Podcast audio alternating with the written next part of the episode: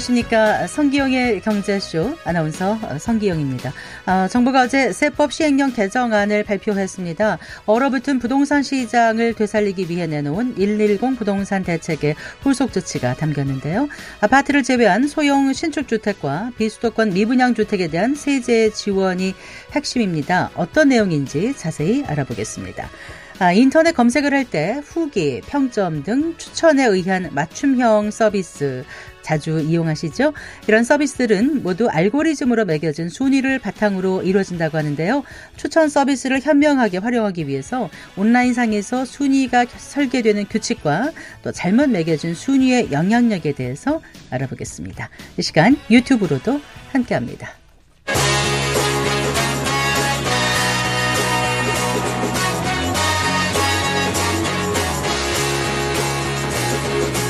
경제 시야를 넓혀드립니다. 투자의 지름길을 안내합니다. 돈 되는 정보를 발견하는 시간. KBS 1라디오 경제쇼.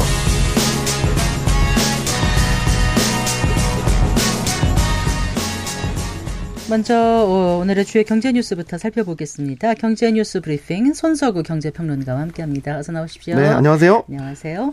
아, 태운건설의 워크아웃으로 이제 부동산 프로젝트 파이낸싱에 대한 우려가 커지고 있는데 네. 일단 금융당국에서 증권사들에게 강력히 권고하고 경고하고 나섰다고요? 예. 네. 오늘 서울 여의도 이제 금융투자협회에서요. 금융당국 수장들이 증권업계와의 간담회를 열었습니다. 이 자리에서 이제 김주현 금융위원장 또 이복현 금융감독원장이 정부 측에 참 석을 했고 국내 대형 증권사들 또 해외 증권사도 참석했습니다. JP모건, 모건스탠, 모건스탠리까지 해서 10개 증권사 CEO들이 참석한 자리였습니다.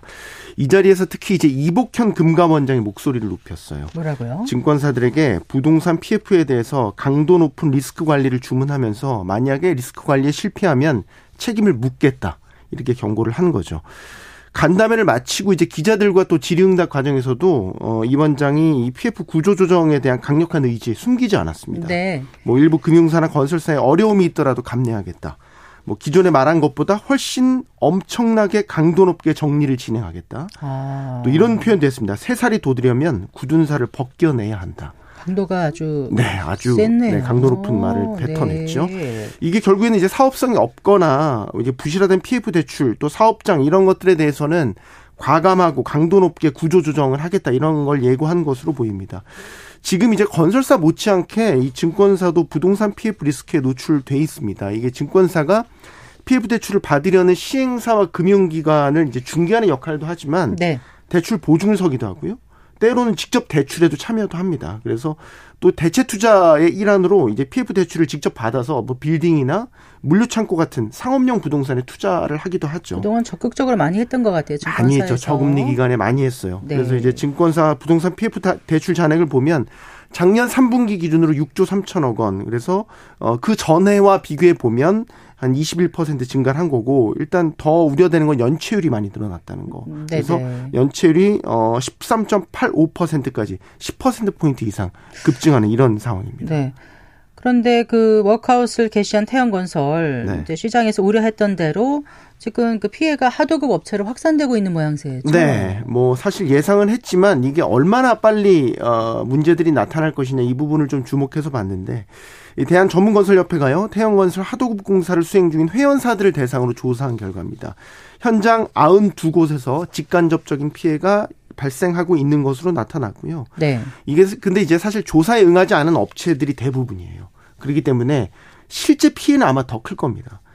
이게 보통 어떤 피해냐면 하도급 업체들이 주로 입는 피해가 그러니까 쉽게 말해서 태형건설로부터 받아야 될 대금을 받지 못하는 거. 네. 이게 가장 많습니다. 그래서 현금을 받아야 되는데 대신 어음으로 돌린다든가 아니면 뭐 외상 매출 채권 이런 것들로 지급받은 업체들도 있었고 이 대금 지급 기일도 지금 계속해서 늦어지는 경우가 음. 많아요. 이게 아마 워크아웃 진행 과정에서 지금 자산 실사도 진행되고 있고 어, 그런 과정이기 때문에 아마 정상적으로 하도급 업체에 대한 대금 지급이나 이런 것들이 아마 이 워크아웃 진행되는 기간 동안 계속 있을 겁니다. 그래요. 어, 그리고 조금 전에 뉴스에서도 나왔습니다만은 부동산 경기가 전반적으로 침체돼서 그럴까요? 작년 땅값이 그, 어, 어, 15년 만에 가장 적은 수준으로 올랐다고요? 오르긴 네. 올랐나 봐요? 그죠. 땅값 상승률을 이제 매년 그 전해와 어. 비교해서 이제 집계를 하는데 네. 15년 전이라고 하면 이게 딱 2008년 네, 네. 금융위기 있었던 그 해거든요. 그때 아시겠지만 부동산 가격 많이 떨어졌잖아요. 그때 수준으로 되돌아갔다 이렇게 보시면 되는데 이게 이제 그 지난해 연간 집가 변동률 토지 거래량 이걸 집계한 결과입니다. 그래서 지난해 전국 집가는 어, 땅값입니다. 쉽게 얘기해서 0.82% 네. 상승했습니다. 어, 2008년 당시 이제 집가 상승률이 0.32%였습니다. 그러니까 그때 이후로 가장 낮은 상승률이다.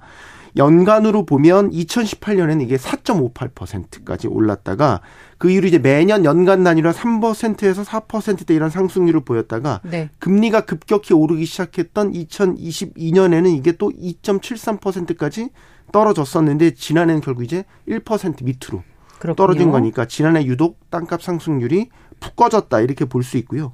이 고금리가 이제 길어지다 보니까 부동산 경제 전반적으로 안 좋고 그러다 보니까 이 땅 거래 땅을 사고 파는 이런 거래도 어 전년 대비 작년이 이제 27%나 감소하는 모습을 보였습니다. 네. 이제 이맘때 되면은 설 차례성 비용 얼마나 될까 전망 예측치가 나오잖아요. 네. 네. 많이 올랐다고요?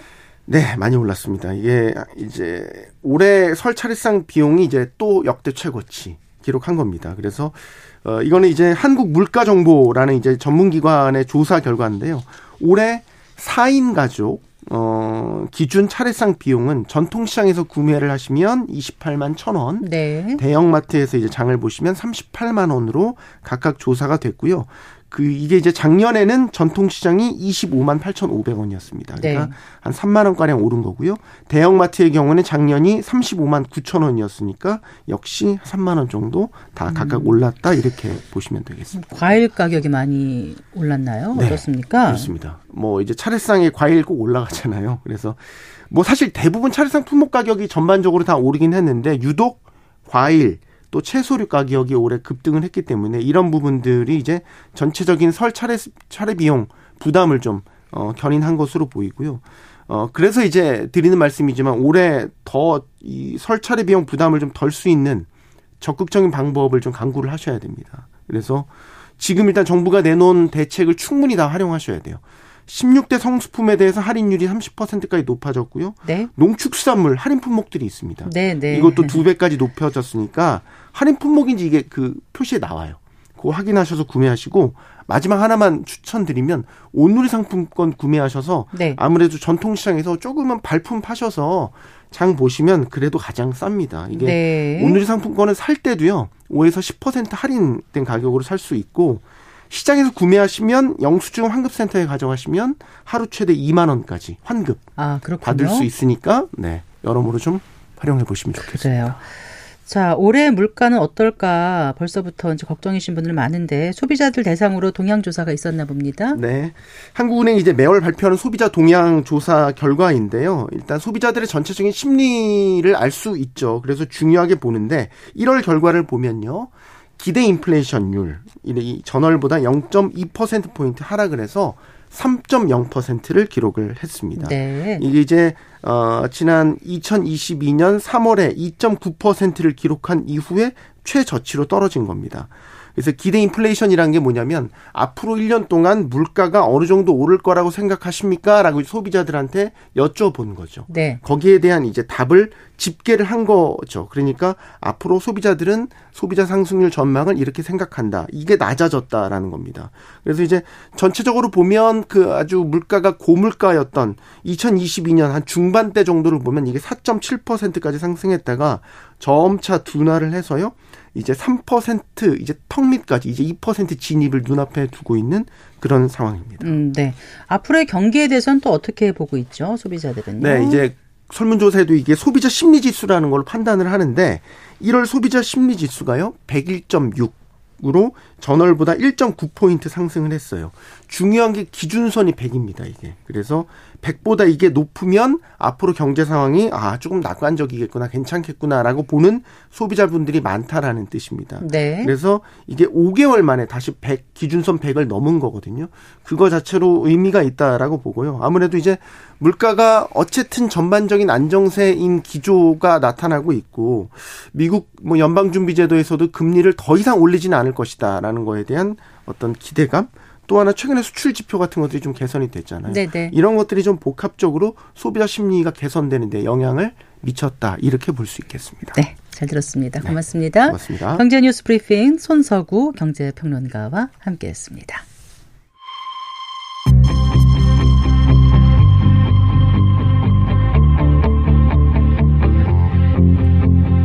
경제 전문가의 원포인트 레슨. 꼭 알아야 할 정보와 이슈를 알기 쉽게 풀어드립니다. 대한민국 경제 고수와 함께 투자의 맥을 짚는 KBS 일라디오 경제쇼. 진행의 성기영 아나운서입니다.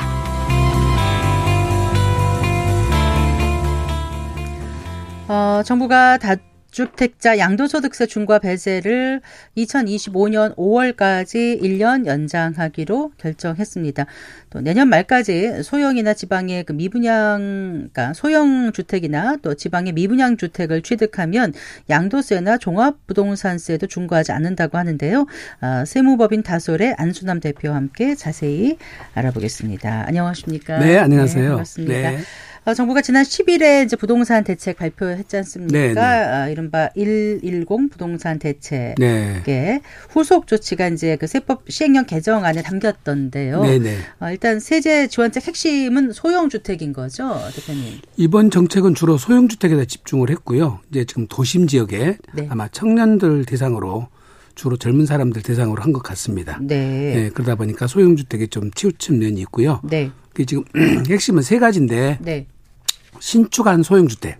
네. 네. 그다음에 이제 구축의 경우에는 소형 주택을 구입해서 임대 사업자까지 등록을 해야 되고 네. 그다음에 이제 지방에 있는 미분양 아파트만 네. 대상으로 해서 네. 이렇게 지금 어, 세제 대- 지원책이 마련된 것 같습니다. 네. 예. 일단 올해와 내년에 건설되는 소형주택, 네. 그러니까 구축인 소형주택 매입해서 임대사업자 등록한 등록해야 주택, 되고, 네. 그다음에 지방의 미분양 주택에 대해서 네, 네.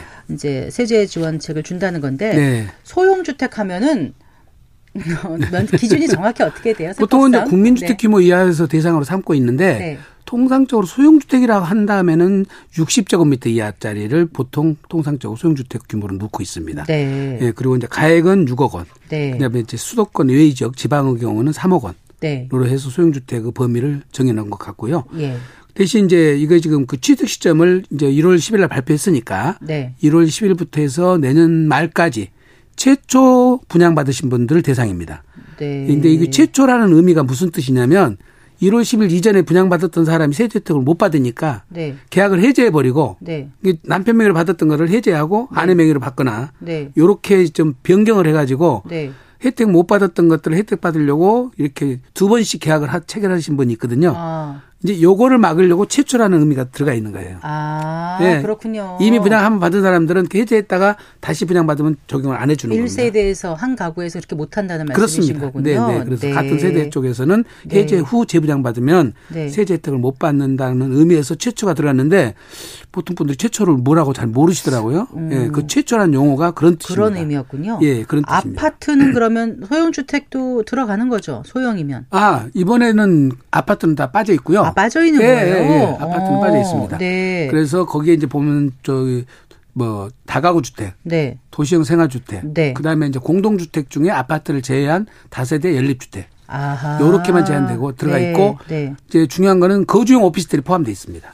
아, 포함돼 있어요. 예, 예, 예. 네. 소형 주택에는 포함되어 있고 네. 지방 미분양 주택은 대상이 아파트밖에 아니기 때문에 네. 다른 것은 들어갈 여지가 없죠. 어. 건설사가 분양하는 거니까. 아. 또 그러니까 핵심은 아파트일 수밖에 없죠. 건설사 아파트밖에 분양하는 거니까. 미분양이니까 네. 그거는. 그다음에 이제 핵심은 또 뭐냐면 이게 다 준공이 난 것들을 사야 돼요. 네. 예, 이게 12월 말까지 준공이 떨어져야 되거든요. 내년 말까지. 네. 따라서 지금 착공한 것들은 대상이 안 되겠죠. 내년 착공해서 말까지 내년 말까지 준공이 나는 것들을 대상으로 해야 됩니다. 네. 예, 그래서 내년 말까지 주- 신축은 준공 떨어진 것을 구입해야 되고요. 네. 임대 사업자는 매입을 해서 네. 임대 사업자 등록까지 해야 됩니다. 네. 그다음에 이제 신 미분양 주택 같은 경우는 아마 계약 체결분까지 인정해 줄 것 같고요. 예. 네. 조금 그러니까 좀 올해와. 내년에 건설되는 소형 주택하면 네. 건설된다는 게 이제 준공을 준공이 그 떨어져야 된다. 떨어져야 된다 이 네, 말씀. 네. 여기까지 조금 너무 제한적으로 된 것 같아요. 예. 예, 그, 그 얘기 조금 좀 이따가 한번 나눠보고요. 네, 네. 일단 그 올해와 내년에 건설되는 신규 소형 주택의 경우 예. 준공이 완료돼야 세제 혜택이 있다면 네. 신규 분양 주택 지금부터 분양을 해서 네. 내년 안까지 완료되기는 거의 어려우니까 네. 해당 사항이 없을 거다라는 생각이신 거죠. 맞습니다. 예. 근데 굉장히 빨리 지는 작은 규모는 뭐 가능할 수도 가능하겠죠. 있죠. 네, 그런 가능합니다. 네, 알겠습니다. 네, 네. 그리고 두 번째가 이제 구축 소형 주택을 사서 네. 임대 사업자로 등록을 하면 예. 한시적으로 세제 지원을 해준다고 한 건데 네. 한시적이라는 게 정확히 아까 말씀하신 내년 말까지 임대사업자 네, 등록을 해야 올해 돼요. 10월 1월 10일부터 그렇습니다. 12월 말까지 예. 어, 네. 예. 알겠습니다. 근데 임대 사업자 등록을 하는 게 네. 뭐 구청에 가서 합니까? 아니면 세무서에 가서 합니까? 그러니까 민특법에 따른 주택임대사업자 등록은 구청에 가서 해야 되고요. 네. 그다음에 사업자 세무서에 사, 세무서는 사업자 등록을 해야 되고 네. 양쪽 다 해야 됩니다. 민특법이면 민간 임대 주택에 관한 특별법. 특별법인 맞습니다. 거잖아요. 예, 예, 예. 어, 그러니까 결국 두 군데 가서 다 해야 다 해야 되는데. 예. 그러면 등록을 하면 몇 년간 해야 됩니까? 지금은 현재는 장기가 10년으로 돼 있지 않습니까? 네. 아마 이제 이것이 너무 기니까 예. 이번에 이제 혜택을 주면서 민특법에 단기 임대를 도입할 것 같아요. 네. 그래서 아마 이거는 음, 옛날에는 4년이었잖아요, 단기가. 네. 한 6년 정도를 지금 할 것으로 발표가 됐습니다. 지금은 아직 6년을 기대를 할 뿐이지 6년을 확정된 건 확정된 아니죠. 건 아닙니다. 그럼 그럼 지금 하게 되면 되니까. 10년으로 생각하고 하셔야 되나요? 아니에요. 그거는 아마 법에 그렇게 음. 다 같이 동시에 개정될 거라고 보여집니다. 민특법은 보통 언제 입법해서 개정을 합니까? 그것도 이제 이 법을 같이 개정을 해야 되니까요. 아. 민특법에는 단기 임대라는 것이 없기 때문에 네. 법령을 새로 만들어서 신설 규정으로 만들어야 되거든요. 아. 그러니까 이거는 아마 야당하고 네. 협의를 해서 네. 이거는 합의가 돼야지만이 될 것 같은데 합의가 안 되면 안 되는 거죠? 또 지난번 취득세처럼 안 되면 또 안될 수도 있을 수. 음. 지난번 취득세라고 말씀하시는 거는 자- 2022년 12월에 맞습니다. 예. 네. 2022년도 12월 20일 날 발표해서 네. 21일부터 취득한 경우에는 네. 지금 이제 2주택은 중과세를 안 하고 네. 3주택자는 4%로 내리고 그러니까 다주택자의 취득세가 세율. 중과됐었잖아요. 그 네, 이전까지. 네, 네. 완화를 해준다는 근데 그거를 거죠. 완화를 해준다. 네, 다주택자가 그렇게 징벌적으로 과세를 할 예. 필요가 없고 시장에 예. 어떤 그 공공 임대를 대신해서 네. 민간으로서 임대를 예. 어, 그 주택을 제공하는 사람들이다 해서 그때 다주택자 취득, 취득세 중과 완화를 해주기로 했는데 네. 그게 아직까지 지금 해가 두 번 바뀌었거든요. 글쎄 그러니까 세 가지 중에서 네. 다주택자 중과세는 유예로 지금 바꿔놓고 네. 종부세는 다 지금 정상화 시켰었는데 네, 네. 취득세는 지금 현재 이것을 수정을 안 해주는 바람에 네. 정부 발표를 믿고 이미 취득하신 분들이 네. 좀 난감해하고 있어요. 네. 근데 이게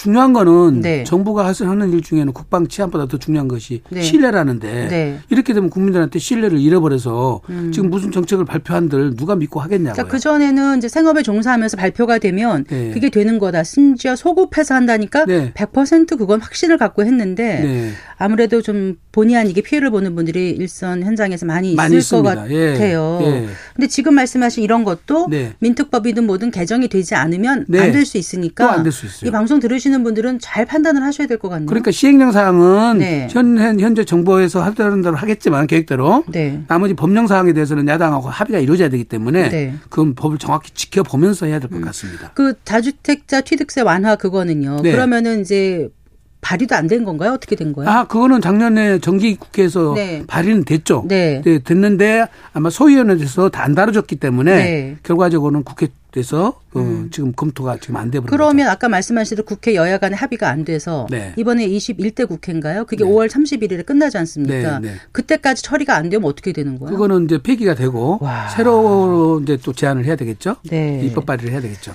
할 수 있는 정책을 정부가 내놔야 될 것 같고 아까 그 신뢰 말씀하셨는데요. 아, 글쎄 이것을 네. 좀 야당하고 협의가 된 상태에서 발표를 해야 되는데 네. 단독으로 발표했다가 네. 야당과 생각이 달라버리면 네. 조금 이런 지금 야당도 네. 또 어느 정도 이렇게 신뢰의 문제가 있으면 어느 정도 선에서는 좀 합의를 해줬어야 되지 않나 맞습니다. 이런 생각이 참 맞습니다. 예, 듭니다. 시장에서 안타깝습니다. 이거. 네. 네. 그래요. 그리고 조금 더 살펴볼게요. 네. 그래서 신축 소형 주택의 세제 혜택 구체적으로 하나씩 좀 짚어볼까요, 대표님? 이제 지금 핵심은 네. 그것이 이제 세제 혜택을 보면은 신축 그 경우에는 건설 경우, 경우에는 지금 양도세, 취득세, 종부세 이게 다 중과세 규정이 적용되잖아요. 네, 여기에서 주택수 계산에서 제외시켜 주겠다는 거거든요. 네, 네. 예, 제외시켜 주는데 이게 조금 애매한 것이 자, 취득세 준 문제는 그러면 당해 주택을 취득했을 때 네. 그때도 중과세를 배제해 주겠다는 뜻이냐? 그 말이 명확치가 않아요. 그러니까 그러니까 알쏭달쏭해요. 알쏭달쏭 발표를 해놨어요. 네. 그러니까 지금 표현을 정확히 이렇게 표현했어요. 신규 주택, 신규 취득하는 해당 주택을 세제 산정 시 주택수에서 제외해준다. 네. 그러니까 샀으면 다른 것을 다 샀을 때 너 주택수 계산할 때 이거는 빼고 계산해 줄게. 네. 이런 의미거든요. 네. 그러면 이제 기존 보유 주택수에 해당하는 세율을 적용해 준다 하니까 네. 이걸 빼고 세율을 적용했는데 그러면 사는 사람은 어떻게 하느냐 이 말이 아직 없어요. 어. 그러다 보니까 전문가들도 아니 취득하는 사람도 중과세를 안 해야지 그렇죠. 이것을 사지 네. 사는 사람이 취득세 중과세 하고 갖고 있는 동안에 다른 거 살 때는 영향을 안 미친다 하면 네. 누가 사느냐 그래서 이 부분이 시행령이 정확히 나와봐야 판단이 될 것 같고요. 음, 왜 그런 걸 정부는 생각을 안 했을까요? 그러니까요. 근데 지금 현재 보유세는 어차피 종부세는 보유세라서 네, 네. 취득하고 상관은 없거든요. 네. 근데 양도소득세는 이 집을 사서 팔 때 그러면 네. 중과세 할 거냐 안 할 거냐. 네, 네. 이 문제도 지금 여기서 명확하게 말을 안고 있거든요. 아, 그래요? 그렇습니다. 음. 그러니까 지금 다른 주택을 양도할 때 중과세 영향을 미칠 때 이건 주택수를 빼준다는 것은 명확한데 네. 이걸 팔 때 그러면 중과세 될 것이냐 안될 것이냐는 말은 아직 없어요. 그러면 이거는 게- 어떤 의사결정하기가 굉장히, 어렵고 맞습니다. 시장이 네. 시장이 혼란을 주고 있고요. 네. 더군다나 이것을 1세대 1주택 비과세 적용할 때 네, 네. 그다음에 종부세도 1세대 1주택 같으면 세액 공제가 80%까지 되잖아요. 네, 네. 그때는 또 주택세 안 고령자 빼줘요. 같은 경우도 예, 안또 빼줘요. 혜택이 있고. 어우, 너무 복잡해요. 안 빼줘요. 대표님. 그래서 이거 함정이 너무 많은 거예요. 자, 세제들을 1세대 1주택 비과세는 이제 1세대에서 12억까지 네. 그 이제 양도 차익 넘는 부분은 되겠지만. 12억까지는 어 이제 과세를 안 한다는 그렇습니다. 거잖아요. 근데 비과세지. 지금 이- 이 소형 신축 주택을 샀을 경우에 네. 어 1세대 1주택은 해당이 안 되니까 예. 사실상 실익이 없는 거네요. 주택수에 들어와버리니까 어. 이거 하나 때문에 내가 파는 집이 네. 그 일시적 1세대 주택은 해주겠죠. 네. 3년 안에 못 팔면 이거 비과세를 못 받아버리죠. 아. 그러니까 이것까지 다 고려를 하셔야 돼요. 아. 그런데 지금 1주택자들이 모르고 네. 지금 좀 오피스텔 같은 거 사서 네. 수익형 부동산이라고 지금 막 투자를 막 해서 샀다는 네. 분들이 저희들한테 확인 전화가 왔는데 네. 그때는 안 되거든요. 그러니까 언뜻 보기에는 굉장히 세제 혜택이 있을 줄 알았는데 생각보다 없는 이건 거예요. 함정이 맞습니다. 함정이 너무 많다 많다 보니까 아. 예 시장에 시장에서는 잘 몰라서 근데 이런 정책을 내놓을 때 세무 저기 전문가들 다 모시고 하고 또 국세청 이런 분들은 완전 전문가들 아닙니까? 네. 국토교통부 다 모여서 하는 거 아니에요? 그런데 이게 이제 비과세 규정이라든지 이런 거는 정말로 좀 간단하게 해줘서 누구나 네. 헷갈리지 않게 해줘야 되는데 네. 여기 예외 규정을 이렇게 만들어 놔버리면 네. 이 예외 규정을 정확히 이해를 못 하신 분들은 지금 이렇게 혼란에 빠져서 이거 지금 5억짜리 4억짜리 샀다가 그러면 네. 예. 1세대 1주택은 오히려 실익이 없는데 다주택자, 이, 네. 지금 현재 2주택자인 경우는 사면은 거- 그런 경우는 상관이 없겠네요. 주택수에서 빼준다 하니까 네. 그 사람들의 혜택을 주는 거죠. 그러니까 다주택자는 투자를 하라고 그러고 왜? 1주택자는 투자를 하지 말라는 꼴이 돼버리잖아요. 그동안 다주택자는 뭐, 뭐 잘못한 것처럼 하고 1주택자를 권했잖아요. 네. 근데 지금 뭐 어떻게 하라는 얘기인지 잘 모르겠어요. 아, 대표님. 예. 저희도 지금 아. 시장에서 대혼란이 오고 왜 아. 이렇게 법을 만들었을까? 어. 어, 1주택자한테 이걸 안 해주는 이유가 뭐지? 그 지금 납득이 안 되거든요. 음. 예. 예. 그 그거에 대한 좀 네. 설명이 있거나 네. 납득이 되는 그런 시행령이 좀 나왔으면 좋겠다는 생각을 조금 이제 그런 문제점들을 예, 좀 감안해서 보완해서. 보완했으면 좋겠고요. 네. 그다음에 이제 지금 단기 이제 단기 임대주택이 단기로 해서 6년짜리가 들어오면 네. 그것도 좀 정확하게 지금 표현을 안 하고 있는데 지금 아마 저희들이 예상하기에는 네. 지금 주택수에서 제외되는 규정들은 똑같이 해주는데 네. 이제 사실은 아까 소형 건설 임대주택은 종부세에서 주택수에서 제외되는데 네. 문제는 그러면 과표는 합산되느냐 안 되느냐 이 문제거든요. 그것도 중요하죠. 그 말이 없어요. 아, 그래요. 예. 네. 그러니까 주택수에만 제외된다는 것이지 네. 공시지가는 합산될 가능성이 높아요. 그거는. 그러면. 예. 지금 내 구축 소형 임대주택은 네. 그거는 합산 배제를 원칙적으로 해줬거든요. 그랬죠. 이제까지. 네네. 네네. 해줬으니까 이것도 같이 해줄 것이다. 라고 생각을 하고 생각을 하고 예상을 있죠. 하고 있고. 네. 네. 그다음에 1세대 주택 비과세를 적용할 때 네. 거주주택 비과세 요건을 충족하면 거주주택 비과세를 해 주니까 네. 이것도 같이 해 주겠지? 라고 라고 해- 제가 예상하네요. 예상은 하시는데 근데 이것도 그럼 추가적으로 두 개 다 들어갈 것인지도 예, 법이 정확히 만들어져 봐야 압니다. 정확하게 써줘야 되겠네요. 그렇습니다. 추정하게 만들지 말고. 예. 예. 네. 그다음에 지방 미분양 주택에 대한 부분도 세제 혜택이 좀 구체적으로는 안 돼 있지만 네. 저희들이 지금까지 몇 번 지금 시행을 해봤잖아요. 네. 그러니까 그, 그 상황에 비춰 보면은 종합부동산세라든지 다주택자 중과세기라 규정이라든지 1세대 1주택에서 주택수에서 빼줄 거예요. 그거는. 예. 그 다음에 5년간 양도세 감면 규정이 있었잖아요. 네, 네, 네. 5년간 양도세 감면도 그대로 준용해서 적용할 것 같아요. 그거는. 같아요. 예, 예.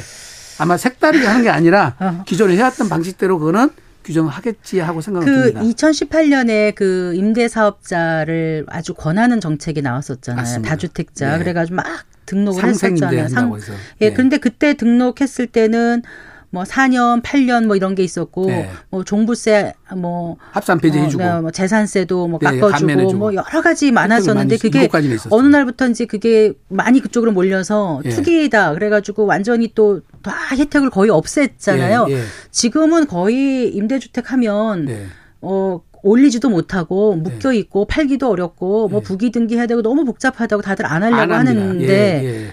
이렇게 하면 좀 나아질까요? 어떻게 보세요? 글쎄요, 이제 6년짜리니까 네. 이거는 기간을 좀 단축시켜주긴 했지만은 지금 말씀드린 대로 그런 여러 가지 불편한 사항들이 있기 때문에 조금 더 지금도 많이 꺼리는 것 같습니다. 그러나 분명히 세제 혜택을 다 원복을 시키면 해볼만 할 것 같아요. 저희들. 완전히 다 할 수 있을까요? 또 글쎄 이제 그렇게 좀 열려, 열어줘야지 제한적으로 지금 조정 대상 지원 또 빼버리고 이런 식으로 제한적으로 해버리면은 안 하겠죠. 지금 서울에서는 조정 대상 지역이 강남 3구에다 용산구까지입니까? 용산구까지 포함해서 4군데 어, 지금 네. 현재 여기서 조정 대상 지역은 제외시킬 것인지 포함시킬 것인지도 아직 그것이 명시가 안 돼 있습니다. 현재. 이거 세무사님들 헷갈리실 텐 헷갈리실 텐데 내용이 너무 저희 넉넉하게 같은 나오니까 일반 예. 일반 사람들은 생업에 종사하면서 이 세금 계산을 이렇게 하기가 너무 어렵거든요. 예. 잘못하면 좀 또 부당하게 부당하다기보다 착오로 세금을 더 낼 수도 예. 있는 그런 의사 결정을 할 것 같아서 제일 중요한 거는 중개사님들이 정확히 아셔야 되는데 네. 중개사님들이 이걸 다 이해를 못 하고 계시고 네. 사라고 권유했다가 만약에 세제 혜택 못 받아버리면 네. 본, 본인들이 신뢰를 잃어버리잖아요. 세무서에 물어보면요 가까운 세무사 사무실에 가서 상담해 보세요 이렇게 얘기를 하거든요. 네. 맞습니다. 그렇게 돼서는 안 될 것 같다는 생각이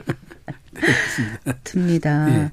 자 그러면 네. 그 지방 미분양 주택에 대한 세제 혜택 그거는 아까 뭐라고 그러셨죠 정확히? 그러니까 지방은 어쨌든 건설사가 짓는 거니까 네, 아파트가 대상이고 그거는 이제 네. 지금 다주택자 중과세 적용될 때 네. 주택수에서 제외되는 규정들은 들어갈 것 같고 네. 추가적으로 이제 지금 말씀드린 5년 안에 네. 발생한 양도 차익은 네. 양도소득세를 100% 감면을 해줬는데 네. 그게 이제 이것이 조세특례 제한법으로 들어오면 당연히 감면을 해줘야 되거든요. 네, 네. 이렇게 미분양 주택에 대한 세제 혜택 중에 그게 제일 핵심이니까 또 네. 그것까지는 해줄 것 같아요. 음, 네. 그럼 농특세만 내는 거죠? 그렇습니다. 농특세 몇 퍼센트예요? 농특세는 이제 감면세액의 20%를 내게 돼 아, 있습니다. 그렇군요. 네. 지방 미분양 주- 주택이라고 할 때 지방은 갑자기 어디 어디예요? 서울 아, 수도권 빼면? 밖인데 수도권이 서울, 인천, 경기잖아요. 네. 그러니까 요 세 군데를 빼 제외한 나머지 지방이니까 어. 대도시도 다 포함됩니다. 지방은 네. 부산이나 대구나 광주도 다 지방으로 들어갑니다. 그것도. 네. 어, 그렇군요. 음면 지역은 경기도나 인천시 같은 음면 지역은 지방으로 보는 경우도 그것도 있다던데. 이제 지금 그다음에 지방 소 소액 주택을 할 때는 네. 지방에서 빼줬고 지방으로 넣어줬거든요. 네. 경기도에서 읍면 지역 같은 경우는. 네. 근데 이번에는 여기 발표할 때 어떻게 될 것인지 그대로 준용해서 만들 것 같긴 해요. 네. 예, 예, 예. 그래요. 그거는. 그 다주택자 양도세 중과를 1년 더 유예한다고 발표가 나왔지 않습니까? 네, 네, 네. 근데 애초에는 다주택자에 대한 양도세 중과를 애초에 폐지한다고도 하지 아, 않았어요? 예, 폐지한다고 그랬는데 폐지를 안 하고 그러면 주- 중과를 유예하는 거로 어, 바뀐 거예요. 폐지하고 사실은 정, 정부 여당에서 만들 수 만들려고 한 것들은 주택 급등 지역에서 네. 지금처럼 그저 다주택자 중과세 규정을 만들 때 네. 3주택부터 중과세를 하고 아. 대신 중과세 세율을 10% 정도만 하고 아, 지금은 얼마죠? 20%. 지금 는? 20% 30%잖아요. 네, 네. 20대부터. 네. 3주택부터 중과세 하되 10%만 하고 네. 장기 보유 특별공제는 어. 물가 상승에 따른 명목 소득이니까 네. 그거는 다 해주고. 해준다. 예. 그러면- 커지네요. 그러면 네. 이제 비상용 토지 중과세 규정하고 똑같거든요. 네. 그렇게 정상화 시켜서 입법을 하려고 했는데 네. 아마 그것도 정부 여당하고 야당하고 잘 협의가 안 된 것 같아요. 그래서 일단은 그러다 보니까 이제 일단은 계속 유예 규정을 유예다. 연장해서 연장해서 지금 계속 그러니까 원래 유예를 안 했으면 중과가 2주택자는 최대 세율이 이- 지금 20% 네. 3주택자는 30%고 그래서 82.5%까지 그렇습니다. 3주택자가 냈어야 네. 되는데 그렇지 않고 일반 세율로 네. 낼수 있게 대신 조정 대상 지역만 들어가야 되니까 네. 지금 강남 3구하고 용산구만 중과세는 먹더라도 먹죠. 아 나머지 좀 나머지는, 상관이 없는 네, 거죠. 다 풀렸죠. 일반 네, 다 세율인 풀린 거죠. 겁니다, 사실은. 그게 네. 작년 1월에 나왔던 그렇습니다. 거였죠. 예, 네. 예. 그래서 이제 지금 조정 대상 지역은 너무 좀 완화된 내용이고 네. 급등 지역이라 해서 조금 더 타이트하게 네. 예, 지역을 지금 만들려고 한것 네. 같습니다. 그리고 예. 하나 좀 더 여쭤볼게요. 네. 그 다주택자 그 양도세 중과분과 관련해서 네. 중과 받으셨던 분들 중에서 예, 예. 일정 조건에 해당이 되면 환급을 받을 수 있다. 예. 이 얘기를 좀 해주세요. 그게 무슨 얘기인지요? 2009년 3월 16일부터 2012년 말까지 취득하는 주택이나 토지는 네. 정부에서 중과세를 안 한다고 예, 그 유예 규정을 명시적으로 넣었었어요. 그 당시에. 그 당시에 네. 경과 부칙이 있었는데 2009년 3월 16일부터 16일부터 2012년 12월 31일까지 31일까지 예, 말까지 예, 비삼용 토지와 다주택자에 대해서는 아. 중과세율을 적용 안 하고 네. 일반 세율을 적용하겠다고 경과 부칙에 만들어졌었는데 한참 좀 얘긴데요. 그렇습니다. 그런데요. 근데 다주택자에 대한 중과세 규정이 왔다 갔다 막 왔다 갔다 하다가 그 경과 부칙이 빠져버렸어요, 들어. 누가 어, 누가 어디다 그러니까 제가 봤을? 때는 정부에서 네. 입법 미스라고 보여지는데 네. 어쨌든 정부 입장에서는 근거 규정이 없으니까 못 해주겠다. 네. 그래서 그걸 안 해주고 중과세를 해버렸거든요. 그런데요. 그래서 소송 가서 법원에 가서 네. 아니 원래 있었는데 네. 그걸 가다가 놓쳐놓고 이제 지금 중과세 하면 어떡하냐. 음. 그랬더니 대법원에서 네. 지금 현행 규정이 없다 하더라도 당초에 만들었던 규정에 의해서 예. 당연히 해줘야 맞다. 어. 그래서 지금 다 기왕에 중과세 됐던 세금을 환급해 주라고 대법원 판결이 자, 나왔고요. 예. 그런데 2018년 4월 이후에 매도했다면이란 조건이 그렇습니다. 붙어야 돼요. 그때부터 중과세 됐습니다. 아, 이제 알았습니다. 아, 그전에는 네. 중과세 안 아, 했으니까요. 그러니까 그전엔 해당자가 없는 없습니다. 거고 예, 예. 2018년 4월 1일부터 중과세가 됐는데 네. 원래 경과 부칙에는 네. 안 하기로 돼 있던 거를 중과를 했으니까 예. 그건 돌려받을 수 있다라고 네. 판단이 나온 거죠. 네, 네. 근데 법이라는 게 부칙이 더 중요합니까? 본법에서 예. 만들어졌는데 네. 그게 이제 경과부칙에 들어 있으면 경과부칙 그대로 유지를 시켜 가야 되거든요. 네. 근데 따라가다가 어느 조항에서 가면서 그것이 어떻게 해서 없어져 버렸더라고요. 저희들도 황당했었는데. 그러니까 부칙이라는 게 특례 네. 조항이니까 네, 네. 개정된 법원보다 아까 법안보다 예. 우선 적용되는 거니까 맞습니다. 그거는 존중받아야 현행법에 된다. 존재하지 않더라도 어. 취득 당시에 소- 존재했던 그 네. 부칙에 따라서 예. 그래야 저 신뢰 보호가 되는 거죠. 네. 예, 그래서 이제 지금 취소를 다 그럼 이 있습니다. 민원인은 그 돈을 다 돌려받았습니까? 환급 받을 수는 있습니다. 아, 예, 그러면 그러니까 어디다가 신청을 가까운? 세무사님 찾아가셔가지고 예. 예, 환급 신청을 하시면 돌려받을 수가 있습니다. 그래요. 네, 실생활에 도움이 되는 세금 관련 정보 좀 짚어주셨는데 네. 부동산 거래할 때 어떤 거 좀 주의해야 되겠어요? 여전히 지금 오피스텔이 제일 문제예요. 그렇죠. 예, 오피스텔은 취득세 측면에서 하고 부가세 측면, 종부세 측면에서 다 다릅니다 해석이. 제일 중요한 건 양도소득세 측면에서는 네. 사업자 등록이 일반으로 돼 있냐 안 되느냐, 주민등록 전입됐냐 안 됐냐, 확정자 받았냐 안 받느냐 불구하고 네. 실제 주거용으로 사용하면 주택, 네. 실제 업무용으로 쓰면은 주택이 아닌 거고요. 그걸 누가 판정을 해요? 아, 그거는 세무서에서 사실조사를 한다고 보셔야 돼요. 근데 이미 과거에 예. 집으로 썼던 아니든 본인은 집으로 안 쓴다고 생각하고 줬는데 산, 사는 사람이 예. 집으로 썼단 말이에요. 네. 모르고 지나갔어요. 그거는 본인? 책임입니다. 본인 책임이에요. 예. 그래서 만약에 임대를 줄 때는 네. 지금 용- 주택 주거 비주거용으로 사용해야지 주거용으로 사용하다 문제 생기면 네. 예 책임을 손해배상 책임 물으라고 그렇게 단서를 하고 주거용으로 못 쓰게 해놓고 임대를 주셔야지. 그러고도 쓰면 그래도 또또 당사자 아, 특약이 특약이 그렇습니다. 우- 우선하나요 일반 예, 그 계약보다? 예. 그거는 이제 민법상으로는 당사자 간의 우선이니까 네. 세법에서는 특약이 있냐 없냐 따지지 않고 네. 세입자든 본인이든 주거용으로 썼으면 주택수에 들어가 버리니까 네. 이게 제일 비과세가 많이 배제돼 가지고 네. 예 지금도 민원이 제일 많은 것이 이 건이에요. 네. 황당한 과세살이 1위입니다. 이 네. 오피스텔이. 예. 그리고 또 지금 막 광고에서 주택이 아니라고 광고들을 많이 하셔가지고 네. 이게 어디서 아니라고 한 것도 다 잊어버리시고 그러니까 주택수 산정에서 빼준다고 재작년, 작년 계속 홍보해가지고 산 사람들이 많거든요. 그러니까 그거는 취득세에서 얘기거든요. 네, 네. 예. 양도소득세에서 얘기한 바가 없는데 아, 그래요? 그렇습니다. 예. 그래서 그걸 일반인들 혼란이 와가지고 지금 예. 오피스텔 보유한 상태에서 비과세가 안 되는 음. 하나만 더 여쭤볼게요. 예. 전체 보유한 기간 중에서 네. 일부만 주택으로 써도 네. 문제가 됩니까? 아니면은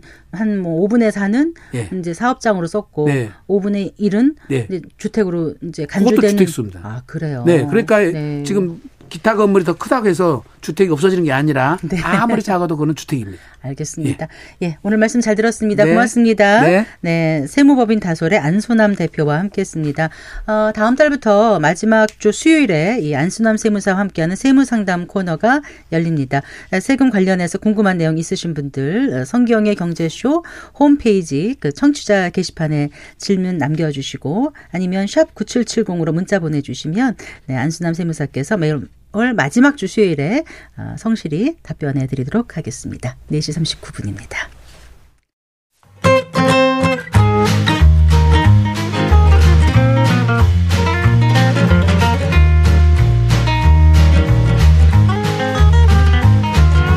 경제 맛집 투자 핫플. 지금은 돈 벌기 딱 좋은 시간. KBS 1라디오 경제쇼.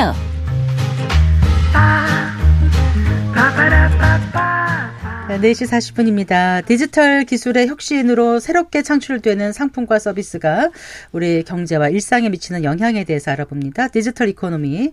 오늘도 KDI 한국개발연구원 김동영 박사와 함께하겠습니다. 어서 나오십시오. 안녕하세요. 안녕하세요. 자, 오늘 순위에 둘러싸인 세상 이야기를 해주신다고요? 네. 네, 갑자기 입시 입시 끝나고 이제 막 다 합격자 발표되고 그러니까 그런 순위 얘기하시는 건 아니겠죠, 설마? 모든 순위입니다. 네, 모든 순위. 네, 얘기해 주세요. 네, 그 말씀하신 것처럼 오늘날에는 어디를 가도 사실 순위가 따라다닙니다. 뭐 비교하는 건 일종의 인간의 본성 중에 하나긴 하지만 네. 우리가 뭐 책을 사러 가도 서점에 가서 이제 베스트셀러가 순위별로 이렇게 나와 있고요. 네. 대형 마트에 가도 뭐 1등급 한우, 조금 떨어지는 한우 순위가 쭉 있죠. 뭐 심지어 뭐 비타민도 그렇고요. 뭐 굉장히 많은 곳에서 한국인이 사랑하는 영화 순위 몇 위, 뭐 이런 거. 어, 뭐. 요즘에는 네. 사실은 제일 많이 만나보는 게 그런 거죠. 네. 가장 많이 본.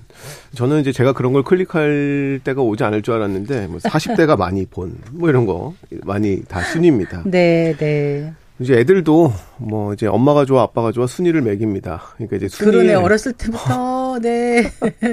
정말 모든 게 다 이 순위로 해석할 수 있는 그런 세상이 돼가고 있습니다. 그래서 순위에 둘러싸인 세상이다 이렇게 이제 던지셨군요 오늘. 네. 그런데 그래서 순위를 매기는 게 어떻다는 거예요? 뭐 우리가 좋다 나쁘다 이런 얘기를 하는 너무 단편적인 얘기 나눌 건 아닌 것 같고요. 네. 그렇죠. 네. 이 순위라고 하는 게 그 가만 들여다보면 약간의 문제가 있습니다. 어떤 거요? 어떤 거냐면 사람들이 순위라고 하는 걸 무의식적으로 그냥 믿습니다. 그 믿는 거의 이면에는 순위라고 하는 건 분명히 객관적인 기준에 의해서 매겨졌을 거야 라고 하는 믿음이 우리 마음 어딘가에 자리를 하고 있는 거죠. 그렇죠. 근데 많은 경우에 이 객관적인 기준이라고 하는 것도 자세히 들여다보면 어딘가에는 주관적인 것들이 반드시 또아리를 들고 있기 마련입니다. 네. 예를 들어서 한 빌딩의 높이를 우리가 수치로 표현해서 비교한다고 쳐보죠, 순위를. 네.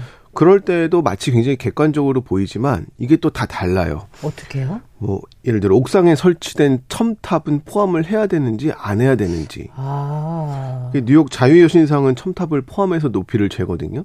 그렇군요. 네, 근데 이제 시카고에 있는 어떤 빌딩은 안테나가 길게 있는데 네. 뭐 그거는 빼고 잽니다. 네. 이처럼 누군가의 주관이 개입되는 것이 이 기준이고 측정의 단위이고 그걸 아. 의해서 순위가 결정이 되기 때문에 네. 순위라고 하는 게 완전히 객관적이라는 믿음 이런 것들이 어느 정도는 이제 조금은 비판적으로 바라봐야 되는 부분들이 있는 거죠. 그러니까 객관적이라는 거는 결국 이제 어떤 편향이나 선입견 없어야 된다는 건데 맞습니다. 지금 말씀하시는 걸 들어보면은 좀 주관적인 판단이나 이런 게 들어갈 수 있다는 거잖아요. 맞습니다. 예. 근데 이게 디지털 세상에서는 알고리즘에 의해서 순위가 책정되다 보니까 네. 우리가 이 순위에 대해서 조금 더 이야기해 볼 여지들이 많아지는 거죠. 음, 네. 자, 그런데 뭐 판매량도 그렇고 조회수도 그렇고 정말 많은 그 생활의 대부분이 그 순위가 매겨지는 것 같은데 네. 순위를 생각해보니까 누가 어떻게 매기는 거지? 이 생각이 들거든요. 지금 그렇죠. 알고리즘 얘기하셨습니다만. 네, 네. 일반적으로 순위는 확실한 건 소비자가 스스로 매기진 않습니다. 그렇죠. 물론 마음속에 순위야 있겠지만 뭐 소비자가 직접 순위를 매겨서 누구한테 보여주진 않죠. 이 소비자의 선택을 위해서 누군가가 산정해서 제시를 해주는데요. 네. 디지털 시대에는 많은 경우에 중개 사업자가 산정을 합니다. 뭐 흔히 플랫폼이라 부르기도 하고요. 뭐 우리가 마트 같은 존재가 될 수도 있고요. 꼭 네. 플랫폼이 아니어도 물건을 구매할 때도 그렇고 여행을 위해서 호텔을 예약할 때도 그렇고 누구를 모시려고 식당을 예약할 때도 그렇고 이 해당 플랫폼이 제공하는 추천 순위를 참고해서 우리가 위에서부터 하나씩 걸러가기가 마련이죠. 보게 돼요. 그렇죠. 네. 심지어는 데이트 상대를 찾을 때도 요즘에는 이 매칭 플랫폼을 이용하기도 합니다. 네. 근데 상인들이 이렇게 순위를 정해서 고객들에게 전달해 주는 건 아주 오래된 기법입니다. 왜냐하면 상인들은 잠재 고객을 알아보는 눈이 있고 네. 그들이 뭘 원할지를 던져줘야만 내 물건을 구입할 거기 때문에 네, 네. 상인들은 그 정보를 항상 제공하는 법을 알았는데요. 이제는 machine learning의 정교함이 그 알고리즘의 역할을 대신하는 거죠. 네. 그러니까 2주 전에도 말씀을 드렸지만 인공지능의 역할은 예측입니다. 예측이라고. 말씀을 드렸었죠. 네. 소비자의 개인적 행동을 바탕으로 어떤 상품을 구입할지 예측을 해서 그거에 적합한 것들을 던져주는 겁니다. 그런데 개념상으로 이런 알고리즘은 원래 굉장히 중립적이어야 하는데 네. 사실은 많은 주관적인 요소들이 개입이 되면서 순위를 제공하고 추천을 제공해 주는 거죠. 네. 어, 알고리즘에 의한 순위 추천 이 얘기 조금 더 해주실까요? 네. 그 알고리즘 한 개인을 대상으로 어떤 상품을 추천할지는 이제 개인의 상황에 따라서 굉장히 달라질 수밖에 없는데요. 예를 들면 제가 오늘 노트북을 구입을 했습니다. 네. 그런데 제가 다음 달에 노트북이 또 필요할 가능성은 거의 없잖아요. 거의 없죠. 네. 네. 하지만 노트북 주변 기기는 이제는 필요해질 수가 있습니다. 네네. 이제 알고리즘 이런 것들을 알아야 하고요. 또 10대일 때 저와 이 40대가 된 제가 필요한 물건들은 분명히 다를 겁니다. 아무래도. 저는 이제 옛날에 스피커에 빠져가지고 스피커 뭐 이런 걸 막 찾아다녔는데 네. 지금은 이제 애들 헤드폰을 보고 뭐 애들 용품들을 보고 있죠. 네. 자, 알고리즘이 이런 것들을 파악을 해서 물품의 순위를 정해서 저한테 추천을 해줘야 됩니다. 이거를 순위 공식화 단계라고 합니다. 아. ranking formulation이라고 하는데요. 이제 방정식을 정하는 거죠. 크게는 세 가지입니다. 나와 같은 걸 좋아하는 누군가가 좋아하는 걸 추천하는 방식이 한 가지가 있고요. 네. 내가 이전에 좋아했던 거랑 유사한 걸 추천하는 방식이 있습니다. 네, 네. 어, OTT에서 많이 하죠. 그렇죠. 그리고 전문적 지식을 기반으로 저 사람이 이게 필요할 거야라고 예측하는 이러한 아. 추천 방식이 있습니다. 네. 요거를 잘하면 이제 충성 고객을 만들어낼 수가 있는 거죠. 아마존이 대표적입니다. 네. 아마존 매출의 한 40% 가까이가 이 추천에서 나온다고 알려져 있거든요. 그렇군요. 그만큼 이 순위 산정 기반의 추천은 굉장히 중요합니다. 저만 하더라도 이러한 구조가 이루어지고 있다라는 걸 어느 정도 알고 있지만 뭐 상위 1%가 좋아할 만한 뭐 이런 내용을 보면 마음속 어딘가에 담아두는 것도 이 사실입니다. 네. 그래요. 그런데 이 알고리즘에 의한 추천은 장단점이 분명히 있을 것 같아요. 네, 맞습니다. 일종의 중독 현상을 유발할 수도 있어요. 우리 넷플릭스 같은 OTT 서비스를 보면 그런 것들이 여실히 드러났는데요. 우리가 빈지 워칭이라고 합니다. 그게 뭐예요? 한 방에 몰아보는 거죠. 아, 네, 네. 왜냐하면 이게 한번 보기 시작하면 정말 끊을 수가 없어요. 그렇죠. 방아쇠를 당기려고 하는데 끝납니다. 죽었는지 살았는지 쐈는지 안 쐈는지 다음 편 열어봐야만 아는 거죠. 네. 이런 것들이 어떻게 아는 거냐면 넷플릭스가 사람이 언제 끄고 언제 멈추는지에 대한 모든 데이터를 가지고 있기 때문에 아, 네. 그 엔딩에 대한 순위를 가지고 있는 겁니다. 네. 그래서 가장 높은 순위의 엔딩들을 만들어서 제공을 하다 보니까 사람들은 네. 거기에 걸려들 수밖에 없는 거죠. 그렇죠. 그래서 중독이라는 현상을 나타낼 수도 있고요. 가짜 리뷰 사건도 가능합니다. 뭐예요, 이게 웃지 못할 사건이 하나 있었는데 스코틀랜드 글래스고의 벨그로브 호텔 사건이라고 합니다. 이 호텔은 사실은 이제 거의 노숙인들이 묵는 그러한 그 호스텔입니다. 네. 뭐 약물이나 알코올 중독자들이 한 150명 정도가 묵고 있는 호텔인데 사람들이 장난을 친 겁니다. 트립 어드바이저에 들어가서 계속 별표 다섯 개를 준 거예요. 네. 정기적으로 별표 다섯 개를 줬더니 이 호스텔이 트립 어드바이저에서 이 글래스고 지역의 최고 호텔 중에 하나로 추천이 되기 시작을 하는 거죠. 정말요. 네. 네. 이제 이제 트립 어드바이저는 아니까 네. 문제를 빨리 해결을 했습니다. 네. 근데 이제 그런 기사들 많이 보잖아요. 뭐 누가 선정한 백선 이런 네, 뉴스들이 네. 막 재생산된단 말이에요. 음. 그걸 보고 이제 사람들이 거기를 찾아가기 시작을 하니까 갔더니 노숙자에다 알코올 그렇죠. 중독자들이 막 있는 거예요. 결국은 해결이 안 돼서 네. 스코틀랜드 의회가 나서서 저기는 수용소 같은 곳이다라고 표현을 이제 강하게 시그널을 주고 나서야 음. 네. 그런 문제가 해결된 적도 있습니다. 네. 또 이탈리아에서는 더 웃긴 일도 있습니다. 이제 거꾸로 언론사가 얼마나 추천 시스템이 조작이 가능한지를 보여주겠다라고 실험을 한 겁니다. 의도적으로 라 스칼레타라는 식당을 만들고요. 네. 자기네들이 가짜 리뷰를 만들고 그걸 계속 재생산해 준 거예요. 네. 그렇게 했더니 역시나 트립 어드바이저에서 가장 유명한 식당 1위로 꽂히는 아. 그러한 일들도 발생을 했습니다. 어, 네. 그리고 알고리즘이 좀 중립적이지 못한 그런 사례도 있을 것 같아요. 맞습니다. 이게 보통 인공지능에 의한 결정이다라는 것들로 플랫폼 기업들이 많이 도망가거든요. 그러니까 어떤 불공정한 경- 결과가 나왔는데 아 저건 나 우린 우리가 몰라. 한게 아니야. 어, 저 알고리즘이 한 인공지능이 거야. 알아서 했어. 네. 거기에는 이제 알고리즘이 굉장히 객관적이고 중립적이라는 전제가 깔려 네. 있죠.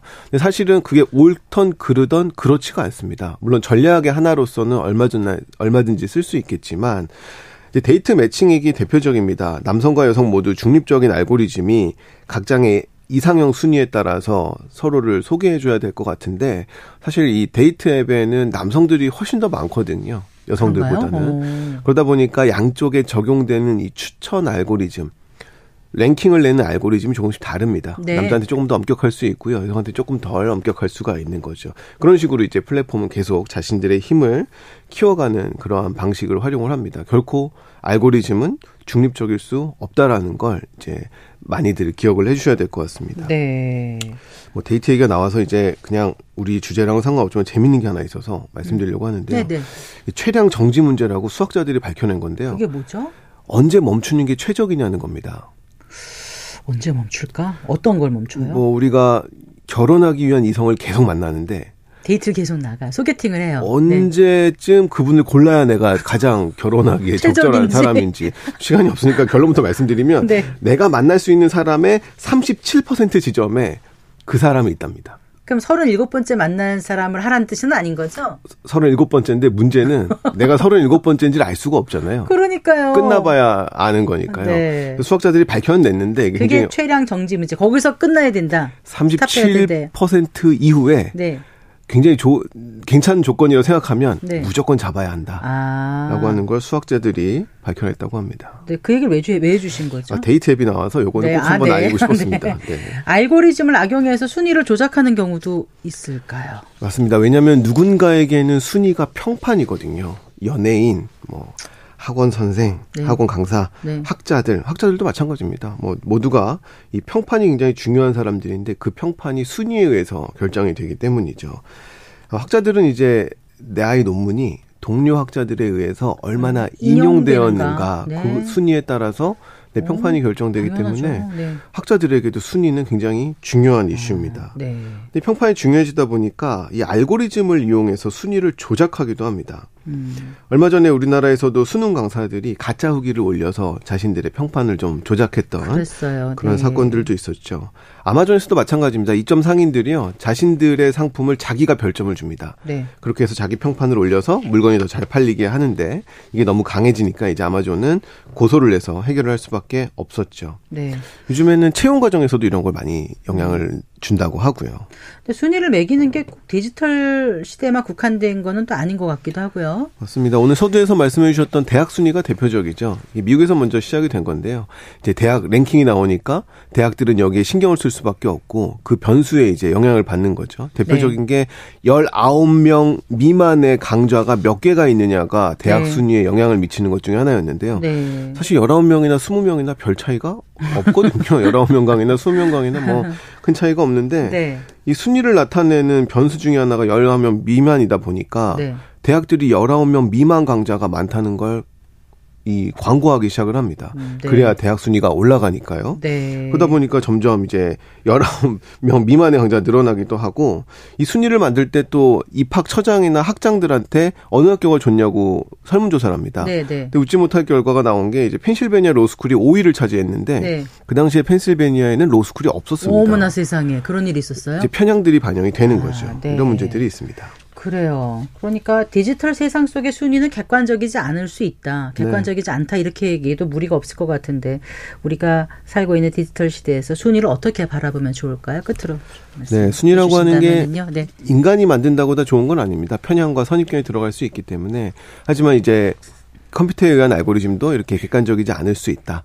그래서 순위를 믿되 굉장히 신중해라라는 말씀을 드리고 싶습니다. 네. 우리가 벗어날 수 없기 때문에 저 순위는 어떻게 선정될 건, 된 건가에 대한 궁금증을 갖는 것만으로도 우리가 순위로부터 아주 종속되거나 거기에 끌려다니지 않을 수 있다. 이런 정도의 말씀을 드리고 싶습니다. 순위 나오는 거다 믿으면 안 될 것 같아요. 그렇죠. 네. 그게 어떻게 만들어졌는지 정도는 알아야 우리가 스스로 필터링하는 그런 네. 안목 지혜들이 필요할 것 같습니다. 맞습니다. 네, 잘 들었습니다. 고맙습니다. 감사합니다. 네, 김동영 KDI 한국개발연구원 박사와 얘기 나눠봤습니다. 마칠 시간이네요. 성기영의 경제쇼 오늘 순서 여기까지입니다. 아나운서 성기영이었습니다. 고맙습니다.